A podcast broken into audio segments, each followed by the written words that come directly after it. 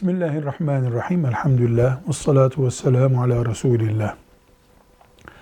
Ümmeti Muhammed'den önce diğer büyük peygamberlerin ümmetlerine özellikle de Musa Aleyhisselam'ın ve İsa Aleyhisselam'ın ümmetlerine ehli kitap denmektedir.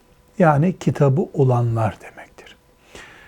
Kitapla kastedilen, onların kitabıyla kastedilen Tevrat, Zebur ve İncil'dir.